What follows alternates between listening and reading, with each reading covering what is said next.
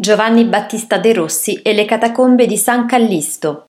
La scoperta delle catacombe di San Callisto nel 1850 si deve al De Rossi, studioso di epigrafia greca, che in compagnia del padre Giuseppe Marchi aveva cominciato a visitare le catacombe romane. Responsabile della costituzione del Museo Cristiano Lateranense, oggi parte dei Musei Vaticani, nel 1854 collaborò con Wilhelm Hensen e Theodor Mommsen alla compilazione del Corpus Scriptiorum Latinarum.